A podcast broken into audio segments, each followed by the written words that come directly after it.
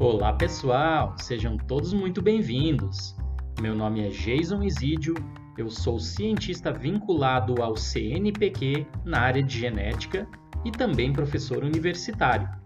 Meu amigo, professor Marquinhos e eu criamos o Vem Cienciar, um podcast dedicado a levar ciência de qualidade em linguagem simples e divertida para toda a nossa sociedade.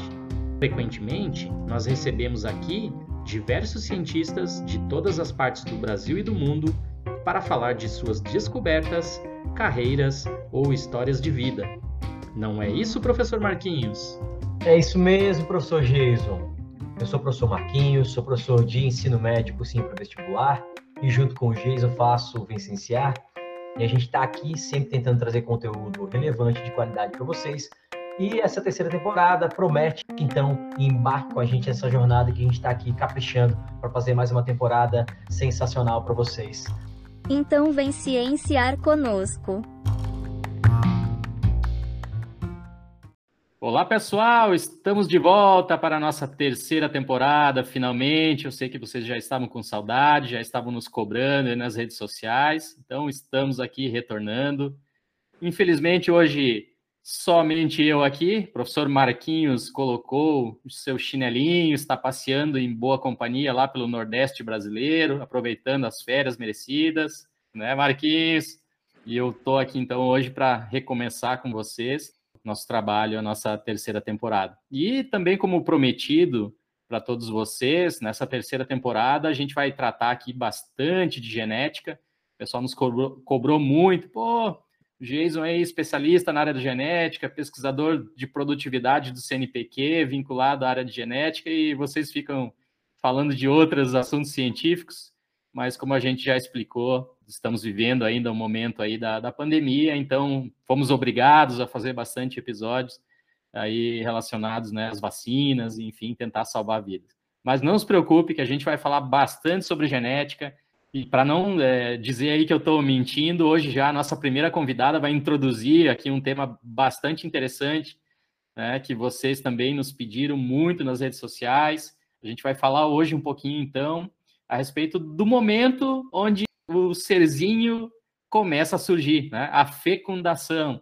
E para isso eu trouxe aqui, então, a nossa querida convidada, né, a Fernanda Souza Perusato, a Fernanda é biomédica e formada pela Universidade Federal do Rio Grande do Sul.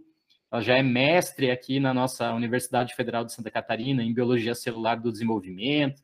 Ela tem habilitação profissional na área de genética e reprodução humana, é embriologista sênior responsável aí pelo laboratório de reprodução da, na, uhum. na fecundária. E eu vou esquecer outras coisas, porque realmente a Fernanda tem um currículo enorme aí. Seja muito bem-vinda, Fernanda, te apresenta aí para o pessoal, fala as coisas que eu esqueci, conta um pouquinho da tua trajetória aí. Obrigada, Jason, por essa recepção. Sempre é um prazer conversar com vocês da, da UFSC, da, da nossa pós-graduação, né? Sempre uma alegria falar de ciência aqui, é a nossa paixão. Então, quando eu começo a falar de por que, que eu estou nessa área, eu acho que desde o início foi para foi uma paixão assim por por tudo isso que o pessoal quer saber, né? Como é que as células se desenvolvem até nós sermos nós, né? Assim como a gente é. Como é que tudo começa lá desde uma única célula. E, e a partir daí que eu fui buscando cursos mais próximos dessa área para poder seguir profissionalmente, né? Então daí eu achei a biomedicina que se encaixava bem né, nessa questão de estudar o, o ser humano, estudar as células ao mesmo tempo é uma área bastante científica, e tinha a reprodução humana, né, que é a minha a minha paixão, né? Então eu digo que eu respiro a reprodução humana e sempre me dediquei uh, para esse caminho, né? Então, como você falou, fiz a minha graduação na, na URGS, né, em biomedicina. Já entrei na faculdade nessa, nesse curso pensando em fazer reprodução, Outra paixão que eu tinha era a genética também, né? E na, na minha cabeça lá de estudante, há 12 anos atrás, pra, 12 anos? Eu me formei quase, acho que mais anos atrás, quase uns 16 anos atrás aí, né? Onde a gente ainda não, não conhece, não está familiarizado com os conteúdos. Eu sabia que em algum momento, eu não sabia como, mas a genética ela iria se misturar aí com a reprodução. Afinal de contas, né? Nós temos um DNA dentro das nossas células. Então, as duas habilitações que eu escolhi dentro da biomedicina foi justamente a genética e a reprodução humana para poder um, sintonizar as duas ao longo aí da, da minha carreira. Hoje em dia eu trabalho com reprodução humana, sou embriologista e a parte genética uh, eu tenho esse entendimento, né, que é super importante para a gente poder entender o desenvolvimento do, do embrião. Eu trabalho já há 11 anos, mais ou menos, na, em clínica de reprodução assistida logo que eu me formei, eu já segui trabalhando, e daí depois, acho que é, uns quatro anos depois de formada, daí eu voltei para a área acadêmica, para gente poder, uh, para eu poder entender né, o que estava acontecendo ali no laboratório. Porque a gente une as células, a gente une o, o ócito com o espermatozoide para formar o embrião e acompanhar toda a divisão celular desse embrião, mas eu não queria apenas ver né, o que o meu olho estava mostrando, mas também entender aquilo que está acontecendo dentro da célula, que é o que a gente não enxerga a olho nu. Então, isso me fez buscar novamente a academia, e daí eu já estava morando aqui em Florianópolis, daí eu fiz o mestrado na UFSC, que foi onde eu conheci o professor Jason, que foi meu professor, foi minha banca do, do, da dissertação também. E agora eu já segui também no doutorado, e hoje em dia eu estou fazendo o doutorado também no mesmo programa. Né? Eu acho que o programa ali da UFSC, ele ele nomeia bem o que eu estava procurando, né? Que é a biologia celular e do desenvolvimento. Então, entender essa célula e o desenvolvimento para poder entender a formação daquele embrião que tem um potencial de virar um bebê, que é o que a gente faz diariamente na clínica. Eu vou te, eu começar te perguntando, Fernanda, justamente a tua curiosidade é a curiosidade de muitas pessoas que nos é, procuram perguntando o que, que acontece justamente no momento da fecundação, porque as pessoas que têm assim uma certa noção, né, elas vão procurar no, de repente no, no, YouTube, na internet e, e veem os videozinhos ali, né, a união do, dos gametas masculino e feminino. Mas o que está ocorrendo ali, Fernando? Você né, eh, mencionou aí o nome do gameta masculino, do gameta feminino e falou que ali eles contêm né, o DNA que vai dar origem ao novo ser vivo. Dá uma aula aqui para gente, então. É, sim. Então, a fecundação ela é super importante e ela é um processo bem mais uh, complexo, né, do que a gente enxerga ali nos vídeos, que seria o encontro do, do espermatozoide com o, o ócito, né? E tem uma série de fatores que são pré-requisitos para que essa fecundação ocorra de uma maneira satisfatória e realmente uh, consiga, né, dar uh, continuidade depois a outros eventos para formar o embrião. Então, assim, antes né, de falar da união desses, desses gametas, os gametas são o espermatozoide, o masculino, e o oócito, ou ovócito, que é o gameta feminino. Então, esses gametas são células né, reprodutivas que possuem a metade do número de cromossomos que a gente tem nas nossas células do corpo. Então, essas células que a gente tem no corpo, né, nos nossos órgãos, na pele, a pele é um órgão, né?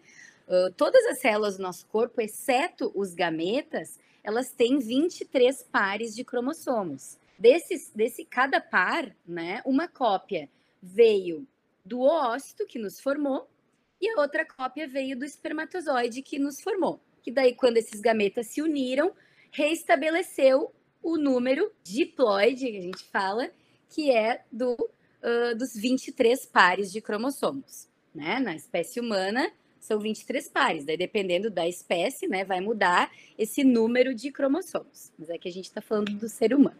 Então, assim, um, antes, né, de acontecer essa, esse encontro dos gametas, a gente precisa saber que ali, lá dentro, né, do, do trato masculino, lá do homem, né, quando está se formando o espermatozoide dentro dos testículos, né? E lá dentro dos testículos são os túbulos seminíferos, que eles se formam, depois vão para o epidídimo, e depois, com todo o estímulo para ejaculação, sai esse espermatozoide dentro do sêmen, né, que é uma série de, de secreções das glândulas, esse espermatozoide que a gente pode olhar no microscópio, se a gente colocar uma gotinha de sêmen no microscópio e a gente vai ver esse espermatozoide andando, nadando, né? Alguns nem tanto, mas alguns nadando bem rápido até. Esse espermatozoide não está pronto ainda para fecundação, né? Muitas pessoas desconhecem esse fato. Por quê? Porque para ocorrer a fecundação, a membrana, lembrando que o espermatozoide é uma célula, apesar dele ter um formato não redondo, né, que é o que a gente mais pensa quando lembra em célula, ele é uma célula. Então, ele precisa ter várias modificações na membrana dele para que ele consiga ter mais motilidade. Então, ele já está rápido, mas ele precisa ficar mais rápido, que é o que a gente chama de hiperativação do espermatozoide. E precisa ter uma modificação nas moléculas da membrana do espermatozoide para que ele consiga liberar enzimas que vão promover essa entrada dele no, no ósito. Mas onde é que ocorre esse preparo do espermatozoide? Esse preparo do espermatozoide a gente chama de capacitação. Então, quando o homem ejacula, o espermatozoide ele não está capacitado ainda. Ele está formado, ele tem motilidade, mas ele não está capacitado. E naturalmente isso vai ocorrer no corpo da mulher, né? Então, quando o homem ejacula, e daí o, o, o espermatozoide vai ascendendo ali, né, na vagina, colo, uh, útero até as trompas, para daí tentar encontrar o ósito, nesse caminho, o espermatozoide, as, uh, os, as moléculas da membrana do espermatozoide vão interagindo com as moléculas que estão ali naquele trato feminino, né, com as proteínas, e vai se modificando as moléculas, as proteínas da, da membrana do espermatozoide. E com isso ele fica super rápido, ele fica bem mais rápido, microscó bem microscopicamente, de uma, numa microscopia eletrônica, talvez nem isso, porque é muito, muito pequeno, modifica ali as, as proteínas desse, dessa membrana do espermatozoide. Essa é a parte do espermatozoide. O ócito, né? Então precisa ocorrer a ovulação. Isso eu estou falando naturalmente. Depois eu vou fazer um paralelo como é que a gente faz na clínica. Uh, o ócito, ele vai, a mulher vai ovular, né? Então o folículo, folículo é é o ócito, que ele tem várias células do ovário ao, ao redor dele, né, que estão em constante comunicação com esse ócito. Então, o ócito se comunica com essas células. O que é essa comunicação? É troca de, de proteínas, de fatores de transcrição, uma série de fatores aí que vão promover a expressão gênica, que vão lá interagir no DNA dessas, tanto das células do ovário quanto lá do, do para que ele cresça mature e né, mande informação lá pro para o hipotálamo e para a hipófise daquela mulher que ela precisa ovular. Então, ela ovulando, ela vai né, liberar um oócito.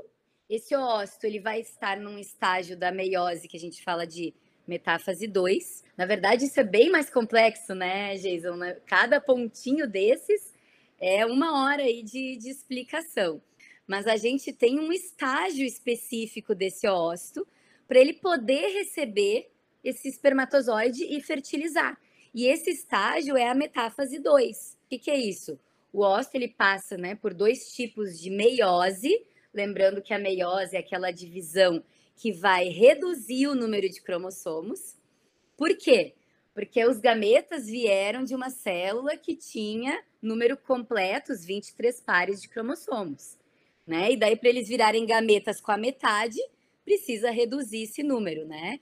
Então, a meiose do que, que gerou esse ócito tem duas etapas, e na etapa da meiose 2, que se chama metáfase, é a etapa que esse ócito está preparado para receber o espermatozoide. Não sei se ficou claro, mas é por aí. Um parêntese, é errado a gente falar de uma, a, a, de uma forma leiga, as pessoas falam óvulo, o óvulo da mulher. Mas de uma forma científica, isso é errado. Por quê? O gameta é o ócito ou ovócito. Daí tanto faz. Tem gente que fala ovócito, tem gente que fala ócito. Mas o óvulo, ele só vai se formar mesmo depois que terminar a meiose, né? E, e a meiose do ócito só vai finalizar depois que o espermatozoide entrar. Que eu já vou chegar lá.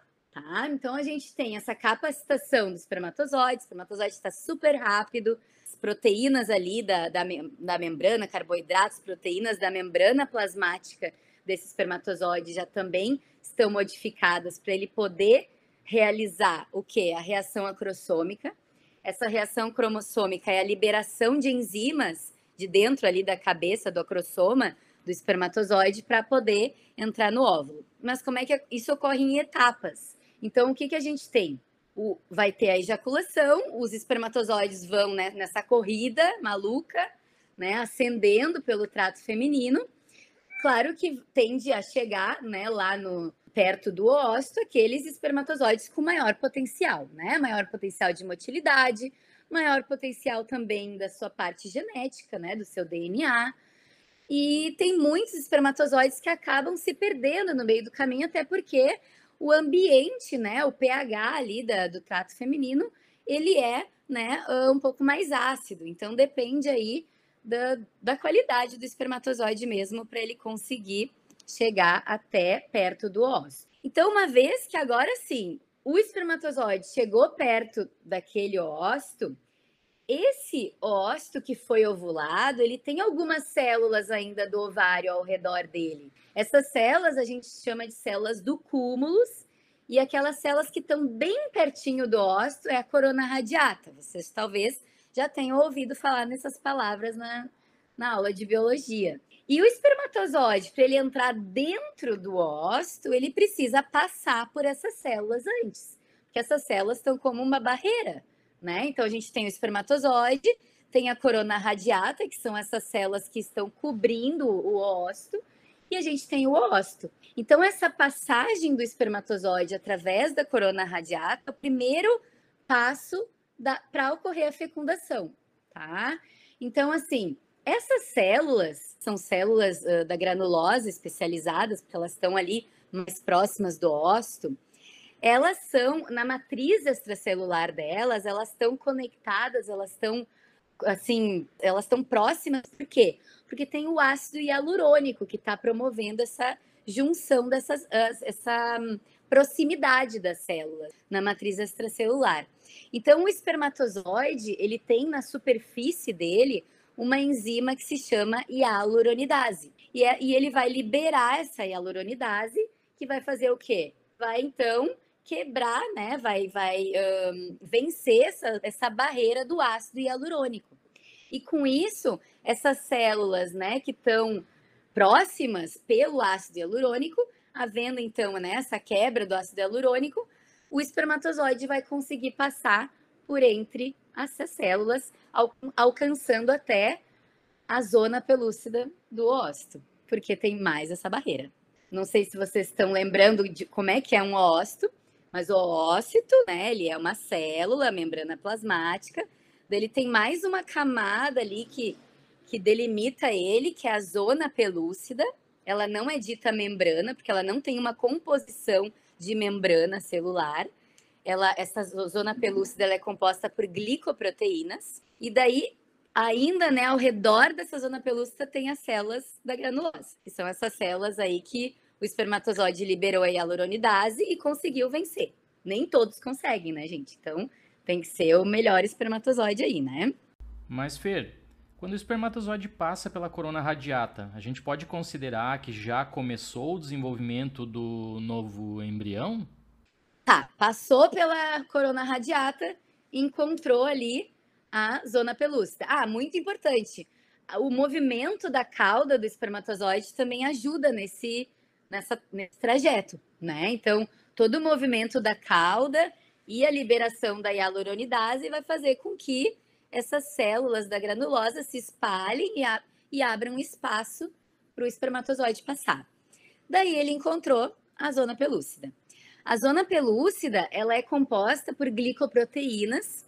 Já se sabe que tem a ZP1, ZP2 e ZP3. E essa ZP3, ela é super importante porque ela é espécie específica. Então, ela vai ser responsável pela ligação do espermatozoide, né, ali da cabeça dele, né, nessa, nessa glicoproteína ali no ósseo.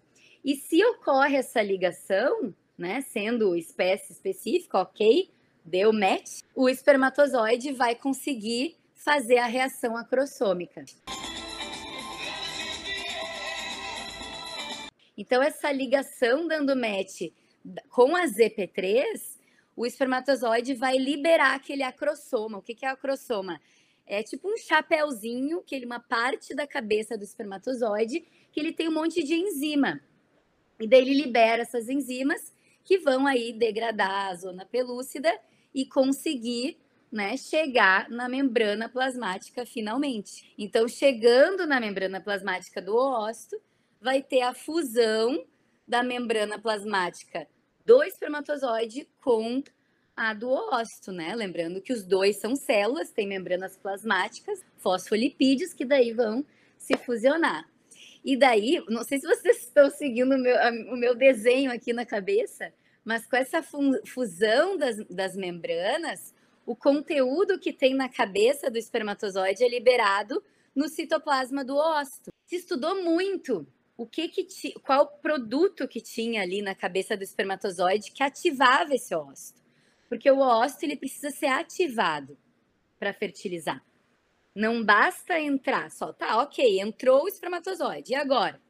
Daí a gente tem ali o núcleo do espermatozoide, o núcleo do ósito, mas e daí? A gente precisa que se desencadeie uma, uma série de, de, de cascatas de sinalização né, e de interação de fatores para que ocorra essa fertilização de fato. Então, o que, que, acontece? Se estudou muito, hoje em dia se sabe que, que esse fator espermático que é liberado na, no citoplasma do ósito é o PLC-zeta. O quê? Como? Tem um nome bem gigante aqui, eu nunca sei decorar esse nome, mas é a PLC-zeta. A PLC-zeta é uma cascata agora, né? Aquelas milhões de cascatas bioquímicas que existem, é uma bem uh, que existe para várias outras funções, inclusive para fecundação. Mas essa PLC-zeta vai interagir com as vesículas ali, com, com o fator das vesículas do ósito, e vai uh, formar inositol trifosfato, que é o IP3. Esse inositol trifosfato vai até o retículo endoplasmático do ósito, né, lá no receptor dele. Então aí também tem bioquímica, tem genética, tem tudo, né? Que daí é ligante com receptor que vai ativar, que vai ativar uma, um influxo de cálcio a saída de cálcio de dentro do retículo para o citoplasma do ósito. E isso vai ocorrendo de forma cíclica, né, com ondas. E essas ondas de aumento de cálcio no citoplasma do ósito é super importante, porque esse aumento de cálcio vai interagir com vários outros outras uh, organelas e outras moléculas que estão dentro do ósito, promovendo uma a modificação das glicoproteínas da zona pelúcida. Para quê? Para não entrar mais espermatozoide. Por quê? Porque se entrar mais espermatozoide, vai ter um problema genético aí, né? Se a gente quer juntar os 23 cromossomos do espermatozoide com os 23 cromossomos do ósseo, já deu aí os, 20, os 23 pares, né? Se entrar mais espermatozoide, vai, vai dar confusão. E nosso corpo é muito inteligente, então ele dá um jeito aí de modificar essa zona, essa zona pelúcida, uh, impedindo a polispermia que a gente fala. Outro evento que ocorre com essas ondas de cálcio é a fusão, então, do núcleo, né? Do que a gente fala, pronúcleo do espermatozoide com o pronúcleo do ósito. Então, cada núcleo, né, desses gametas tem uh, 23 cromossomos que vão então se fusionar e restabelecer os 23 pares, ou seja, os 46 cromossomos das células do, do, nosso corpo, né? Que é a nossa primeira daí célula que vai gerar a gente, que é o zigoto. Além disso, tem a, a, o reinício da meiose do ósito, lembra que ele parou lá em metáfase 2? Ele vai reiniciar e vai finalizar a metáfase dele, vai expulsar o segundo corpúsculo polar, pode ser chamado de óvulo agora, mas é bem pouquinho, porque logo forma o zigoto. Então, o óvulo tem um período bem pequeno de, de, de, sobrevivência ali, né?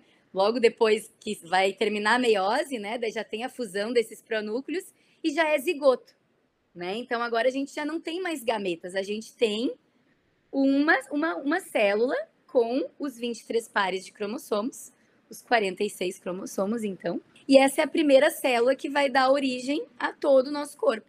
Então, deixa eu ver se acontece a polispermia, a fusão dos pronúcleos, né? Uh, fusionando os pronúcleos, esses cromossomos vão se condensar, né? Para então daí formar essa nova célula. E a partir disso, vai começar essa nova célula vai se preparar para a primeira clivagem. É aí, Jason, que começa o desenvolvimento de fato do embrião. Até aí é tudo preparo para a fecundação. A gente tem um preparo já desde lá do corpo do, do trato masculino, quando nem, nem encontrou ainda o ósito, que é toda a formação do espermatozoide, depois todo o trajeto do espermatozoide no trato feminino, e no laboratório, né, aqui nas clínicas de reprodução, quando a gente está unindo o espermatozoide com o ósito, a gente tem meios de cultivo. O meio de cultivo ele é um líquido nutritivo, né? E os nutrientes que a gente tem nesse meio são exatamente as proteínas, os carboidratos, os, os aminoácidos que a gente precisa para determinada etapa.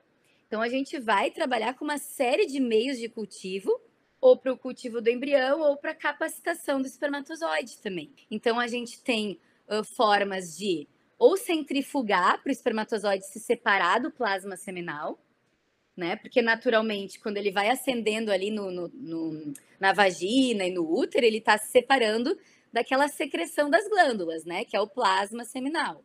No laboratório, a gente separa através de centrifugação, ou, dependendo da qualidade seminal, a gente consegue uh, colocar um para um, né, de, de sêmen com meio de cultivo e deixar assim meio uh, a 45 graus na incubadora e os próprios espermatozoides vão acendendo no meio. Então a gente consegue pegar lá no sobrenadante, mas bem em cima mesmo, só espermatozoide sem plasma, né? Então já, isso já é uma separação do plasma. E depois a gente deixa esse espermatozoide uh, imerso nesse meio de cultivo por um tempo na incubadora, que é o tempo que as moléculas que estão no meio de cultivo, e seriam as moléculas né, que est estariam no trato feminino, vão interagir aí com a membrana do espermatozoide para ele poder se capacitar. Isso assim que a gente faz no laboratório. Mas aí com o zigoto, né, a gente vai ter essa primeira célula e a partir de agora, no momento que esse embrião está aumentando o número de células, porque imagina, a gente tem muitas células, nós, né? O nenê, o nenê já tem muitas células. Depois a gente só vai crescendo, claro.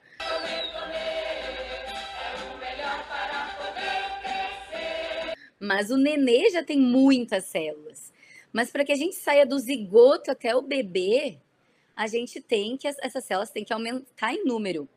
Mas a gente precisa continuar que essas células tenham 46 cromossomos. Então, a divisão celular que ocorre agora é a mitose, né? Então, é muito importante isso. Né? A gente tem, a gente fala clivagem, né?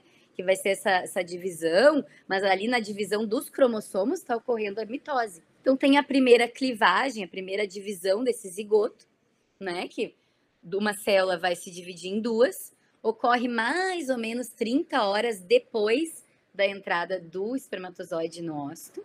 E a partir disso, né, uma célula vai se dividir em duas, que vai se dividir em mais duas, vai se dividir em mais duas, e a gente vai ter um período que a gente fala do embrião em clivagem, que essas células, elas são uh, o que a gente fala de células totipotentes, elas não são diferenciadas, né? Então, elas são os blastômeros, a gente fala de blastômeros, e, e nesse momento, o, o, DNA, o genoma do embrião, ele ainda não está ativado. Então, ele utiliza muito dos nutrientes da, do, da mãe, no caso ali, né, do trato feminino, quando é um processo natural, ou do meio de cultivo que a gente está promovendo para esse embrião no laboratório. E ali no, a, o que ocorre no laboratório, né, o que, o que a gente tem o que a gente acompanha no laboratório, o que a gente tem até a implantação do embrião no útero, é a primeira semana do desenvolvimento embrionário. E da fecundação, que seria o dia zero, até ali o dia três, onde o embrião tem cerca de oito células, isso eu estou falando cerca porque isso seria um embrião que está se desenvolvendo numa cinética padrão. Mas a gente tem embriões que são um pouco mais lentos, embriões que são um pouco mais adiantados. E isso vai refletir na qualidade do próprio embrião.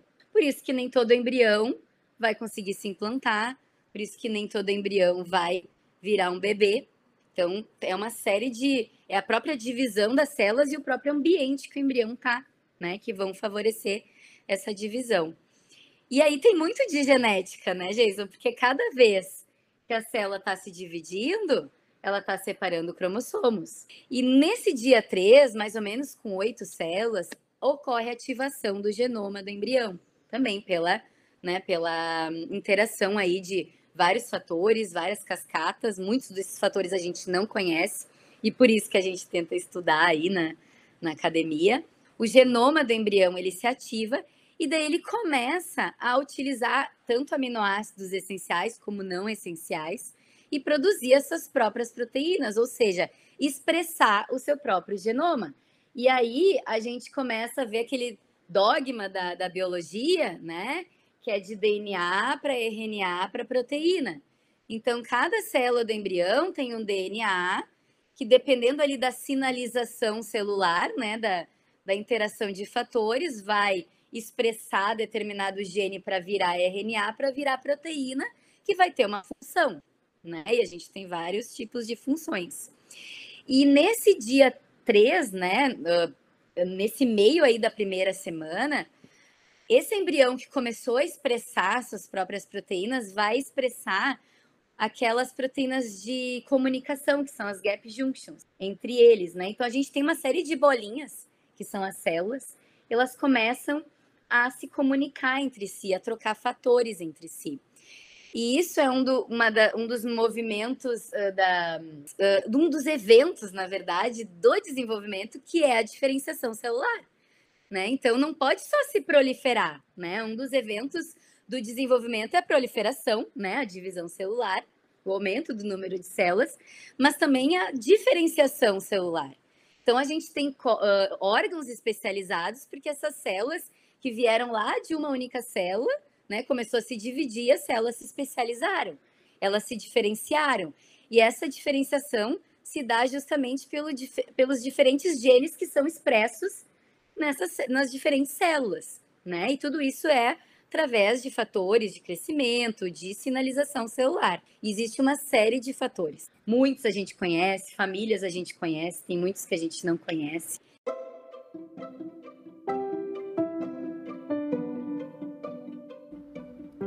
Você gosta deste assunto?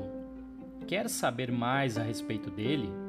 Então você pode interagir conosco nas nossas redes sociais.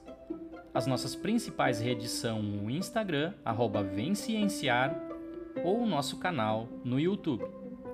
E se você quiser nos ajudar a melhorar o mundo através da ciência, você também pode divulgar este podcast para um amigo ou familiar.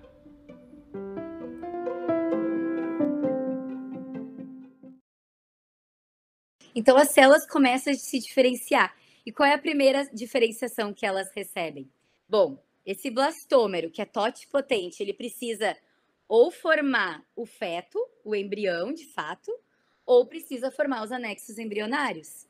E daí que vai começar a formar o blastocisto, que é o primeiro estágio do embrião uh, diferenciado. Então a gente não tem mais aqueles blastômeros totipotentes, a gente tem blastômeros pluripotentes porque um grupo de células vai ficar no centro do embrião, que é a massa celular interna, que vai formar o, o feto, e um grupo de células vai formar o, tro, o trofoblasto. Trofectoderma, a gente fala bastante na clínica, que vai formar os anexos embrionários, a parte embrionária, né? da placenta. E isso é o blastocisto, é quando ele começa, ele começa a acumular líquido dentro do embrião, né? Então ele vai expandindo, expandindo, essas células vão se diferenciando, algumas vão para o centro, outras vão para periferia, elas ficam mais alongadas. Enquanto isso, o embrião está crescendo dentro daquela zona pelúcida. Só que conforme ele vai expandindo, a zona pelúcida rompe e o embrião está pronto para agora conversar, sinalizar com as células do endométrio, que são as células do útero. Então, até aí, até ele sair da zona pelúcida, a gente faz no laboratório, né? Quando chega nesse momento do blastocisto, a gente tem que dar um rumo para esse embrião, que ou seria transferência para o útero da futura mãe, ou congelar o embrião, que é um dos procedimentos que a gente faz na clínica. E daí, né, uma vez que esse blastocisto, agora naturalmente falando, implanta no útero, vai ser sempre assim, né? O desenvolvimento, ele é baseado nisso, né? O desenvolvimento sempre ele vai ser baseado na divisão celular, na proliferação celular, na especialização celular, que é a partir dessa diferenciação, dessa sinalização, essa, essa interação das células, os movimentos, as células também recebem informação para se movimentarem, né? E a partir daí o, o feto começa a tomar forma, né? Então, até a oitava semana ali de, de gestação, a gente chama de embrião, período embrionário, e a partir da nona para diante seria o período fetal, né? E todas essas transformações no embrião e no feto vão se dar a partir de sinalização celular, de ativação gênica, de expressão de genes, de diferentes células vão expressar diferentes genes que vão ter diferentes funções. E daí estamos aí. É, fantástico, Fê. É, baita aula mesmo. Acho que o pessoal que tem dúvida a respeito de reprodução, de fecundação, escutando você falar aqui, vai sanar todas as dúvidas, vai fazer um mapinha mental e nunca mais vai esquecer. Espero que não tenha ficado confuso, porque é bastante detalhe, né, gente? Não, é, mas você resumiu de uma maneira muito direta, muito boa, né? Como sempre. E assim, então acho que ficou muito claro para todo mundo que ouviu, né, que o objetivo, pessoal, da da reprodução humana é justamente juntar então moléculas de DNA do pai de vocês com as moléculas de DNA da mãe de vocês para formar vocês. Exatamente. E deve ter ficado claro também que algum dia da vida vocês foram uma única célula que se dividiu em duas, em quatro, em oito, dezesseis, até formar os trilhões de células que, que vocês, né, é, que compõem vocês hoje como, como determinado indivíduo. Por que, que a gente fez questão de trazer a Fernanda uh, nesse primeiro episódio? Agora vocês já devem estar tá entendendo, né, a, qual foi a razão, porque a Fernanda fala muito bem do início da vida de vocês, do momento zero da vida de vocês, né, quando vocês receberam as moléculas de DNA que agora vão ditar a, a, vida, pelo menos a parte biológica da vida, a parte genética da vida de vocês, né? E aí, uhum. Fernando, o pessoal sempre pergunta para a gente, tá? Então, é possível fazer a manipulação genética do embrião? É possível mudar essa informação do DNA que eu recebi do meu pai, da minha mãe, porque tem alelo ruim na minha família, porque eu, eu tenho histórico de depressão, eu tenho histórico de ansiedade, a gente sabe que isso tem a ver com genética. É possível corrigir isso lá na, no, no, no, momento zero, ali, quando eu sou ainda um embriãozinho na, em, em formação? Ou ainda a gente está muito longe? Como é que está é, essa questão, Fê? Assim, ainda não é possível a gente corrigir na clínica. A gente sabe, vocês já devem ter ouvido falar na, na manipulação genética, na edição genética. Eu acho que é por isso que muitas pessoas perguntam, né? Porque já ouviram falar no CRISPR. Né? Então, existem estudos, existem pesquisas muito promissoras, né? De ali de edição de um único gene. Mas na clínica ainda, né, na prática, a gente não faz isso ainda. A gente tem aí um, um bom caminho, né, de, de análises mesmo, né, para ver as consequências disso na numa aplicação clínica. Eu acredito que a gente vai chegar nesse ponto, sim. Não vai demorar muito. Não também não é ano que vem, mas assim acredito que que não vai demorar muito mas vai ter que ter uma discussão ética muito grande aí. Por quê? Porque o que, eu digo hoje, né? A gente não faz isso, a gente não corrige genes. A gente não pode modificar. Eu quero um embrião que tenha, seja loiro, tenha olho tal cor. Não, isso aí a gente não, não faz, né? Mas a gente também não pode escolher o sexo biológico do embrião. Existem uh, técnicas genéticas, né? Se a gente fizer análise genética desse embrião, a gente vai ver né, os cromossomos sexuais e vai saber se esse embrião é XX ou XY. Mas a gente, uh, na, na, na, clínica de reprodução humana, a gente precisa respeitar a, a, a, as orientações do CFM, do Conselho Federal de Medicina. E na última resolução, e em todas as resoluções, na verdade, eles proíbem que a gente selecione embriões pelo sexo biológico. E na última resolução ainda saiu que nem a gente não recebe esse laudo, o laudo com essa informação, né? Então a gente nós, né, ela, da clínica, que antes a gente sabia essa resposta, hoje em dia a gente também já nem sabe.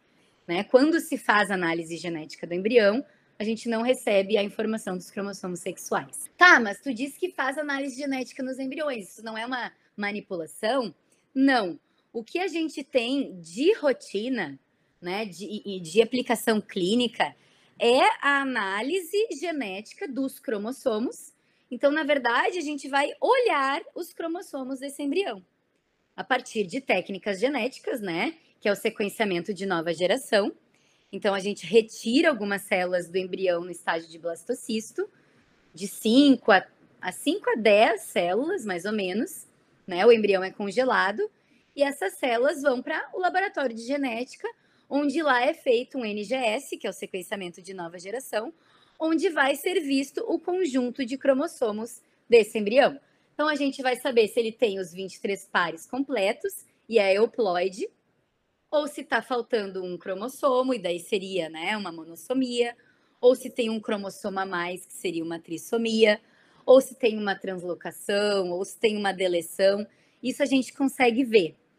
Mas uma vez que a gente consegue ver que esse embrião tem uma alteração cromossômica, a única coisa que é permitido é que esse embrião não seja selecionado para ser transferido ao útero.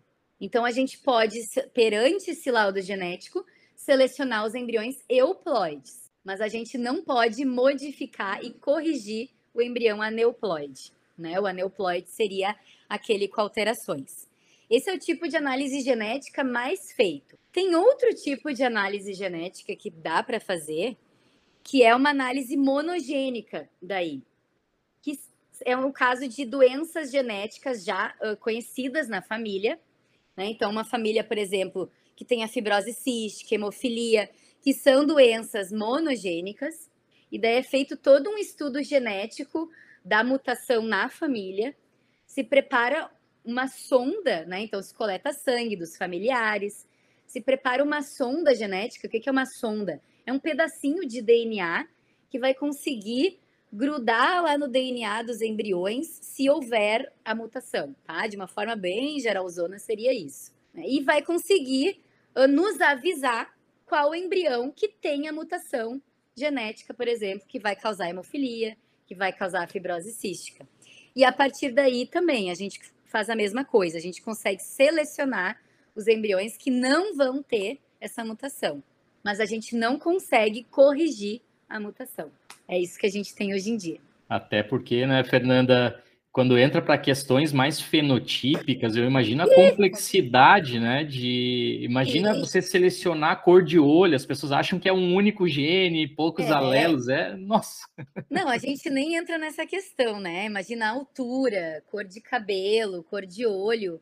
E, e é proibido, né, no Brasil, a gente fazer essa seleção, qualquer que seja a seleção por característica física. Ou a não, o sexo, o sexo biológico, a gente pode selecionar se tiver uma doença ligada ao sexo.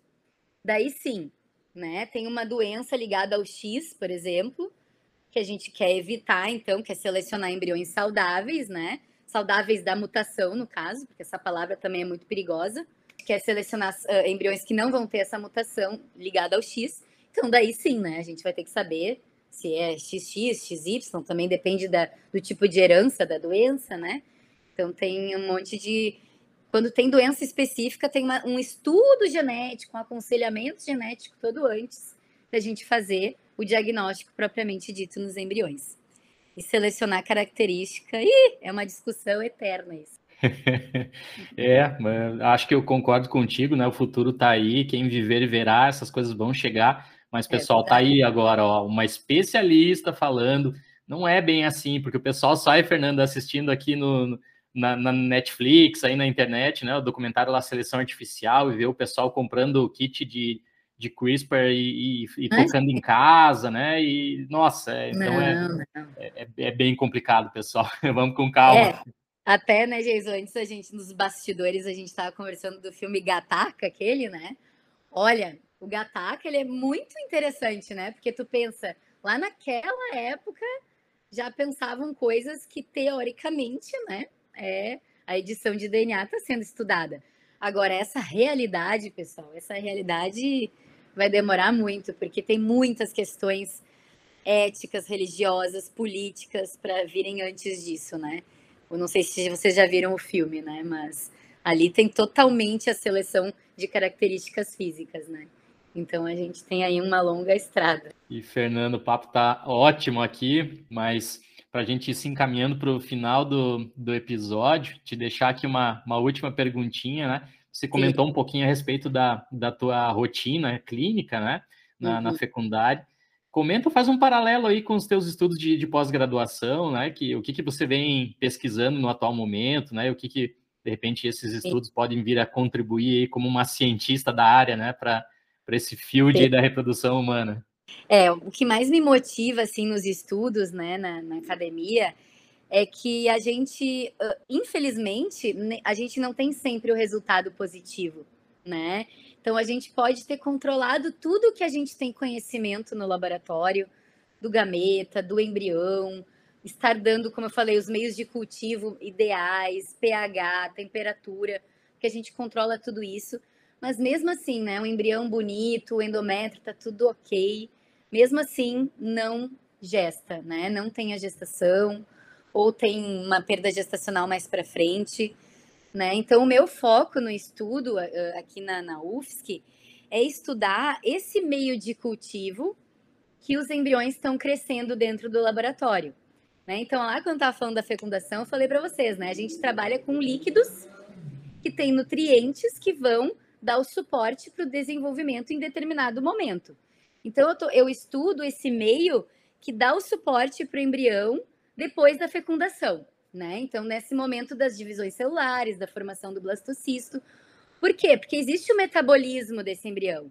Então, conforme ele está ali uh, utilizando as proteínas, os aminoácidos, os carboidratos do meio desse líquido nutritivo, ele está também liberando fatores nesse meio de cultivo.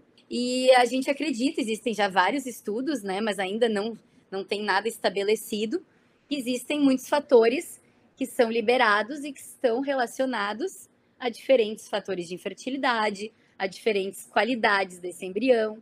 Então eu estou trabalhando justamente com esse com esse metaboloma, né? Com, essa meta, com esses metabólitos, que é o final ali do dogma central da biologia, né? A gente tem DNA, RNA, proteína, depois tem todo o metabolismo, né? Então eu estou pegando esses metabólitos para poder uh, ver o que, que tem de diferencial entre um embrião e outro em diferentes fatores de infertilidade daí. Ah, que espetacular, né? É, realmente é um, é um tema super sensacional, como a Fernanda comentou aqui ao longo do episódio para vocês todos. Cada pontinho ali que ela resumiu de uma maneira brilhante, a gente pode, fazer um episódio específico, né? E se vocês tiverem dúvidas, acho que com certeza a gente convida de novo a Fernanda para vir falar, né, sobre algumas partes específicas aqui. Fernanda, só tente agradecer muito realmente por essa aula sensacional, né? Que acho que vai sanar muitas dúvidas e vai nos ajudar a fazer a terceira temporada de uma maneira espetacular, porque agora, como a gente vai falar muito de DNA e, e a gente fala muito da parte biológica, né? Claro, um pouco da ambiental também, mas muito da biológica. Então é, é, necessário que as pessoas se entendam como um indivíduo que um dia foi uma única célula, né? E que tem a união Verdade. das moléculas de DNA do seu pai e da sua mãe. Deixa teu recadinho final aí, então. Comenta alguma coisa que de repente tu queria ter comentado anteriormente, mas já vou te agradecendo aqui de antemão.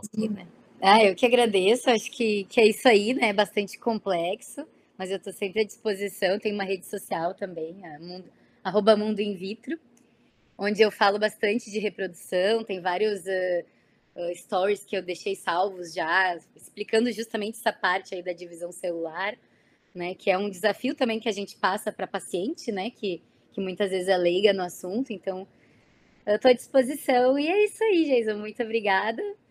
Sempre trabalhem e estudem com amor, porque vocês têm mais chance de ter sucesso se vocês fazem o que gostam, né? E é isso aí. Ah, sensacional. Arroba Mundo In Vitro, pessoal. Então sigam lá a Fernanda para dúvidas mais específicas, né, atuais pessoal que gosta de fecundação, reprodução humana, assuntos genética clínica, genética humana, vão aprender um monte lá com a Fernandinha. E muito, muito obrigado mesmo, né? Tinha que ter sido contigo essa abertura da nossa terceira temporada. Eu vou aproveitar e deixar aqui um grande abraço também para o pessoal aí que nos contactou durante esse, esse gapzinho, esse intervalo, né? A gente deu uma parada aí em janeiro. Um abraço especial aqui para a Kátia Massaui, ou Massari, não, não sei, uma nossa ouvinte do, do Japão. Né? A gente está com uma grande audiência, é o terceiro país que nos, é, mais nos ouve, é, pelo menos na primeira e na segunda temporada. Vamos ver se agora continua na terceira temporada, né? O pessoal lá do Japão. Então, estamos expandindo aí, né? Atualmente aí. são mais de 25 países já. Nossa, muito legal. Quem sabe um dia tem uma outra temporada em outra língua daí, né, Geis? Ah, sensacional. Né? Japonês né? vai demorar um pouquinho, né? é, japonês para a gente aprender, eu não sei se tem mais essa capacidade, mas inglês aqui a gente Sim. consegue fazer, né, Fê? Isso aí. Uhum. Bom, é isso, pessoal. Então, ficamos por aqui nesse primeiro episódio. Semana que vem a gente está aqui de novo trazendo ciência de qualidade para vocês todos. Nos sigam lá na rede social, principalmente no Instagram, né? Arroba. Mas a gente tem também o canal no YouTube aí e em outras redes sociais. Um grande abraço para vocês todos e até o próximo episódio. Obrigada.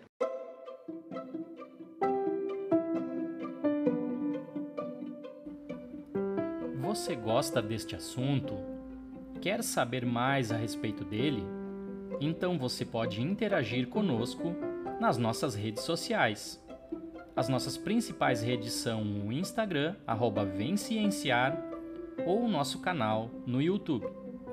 E se você quiser nos ajudar a melhorar o mundo através da ciência, você também pode divulgar este podcast para um amigo ou familiar.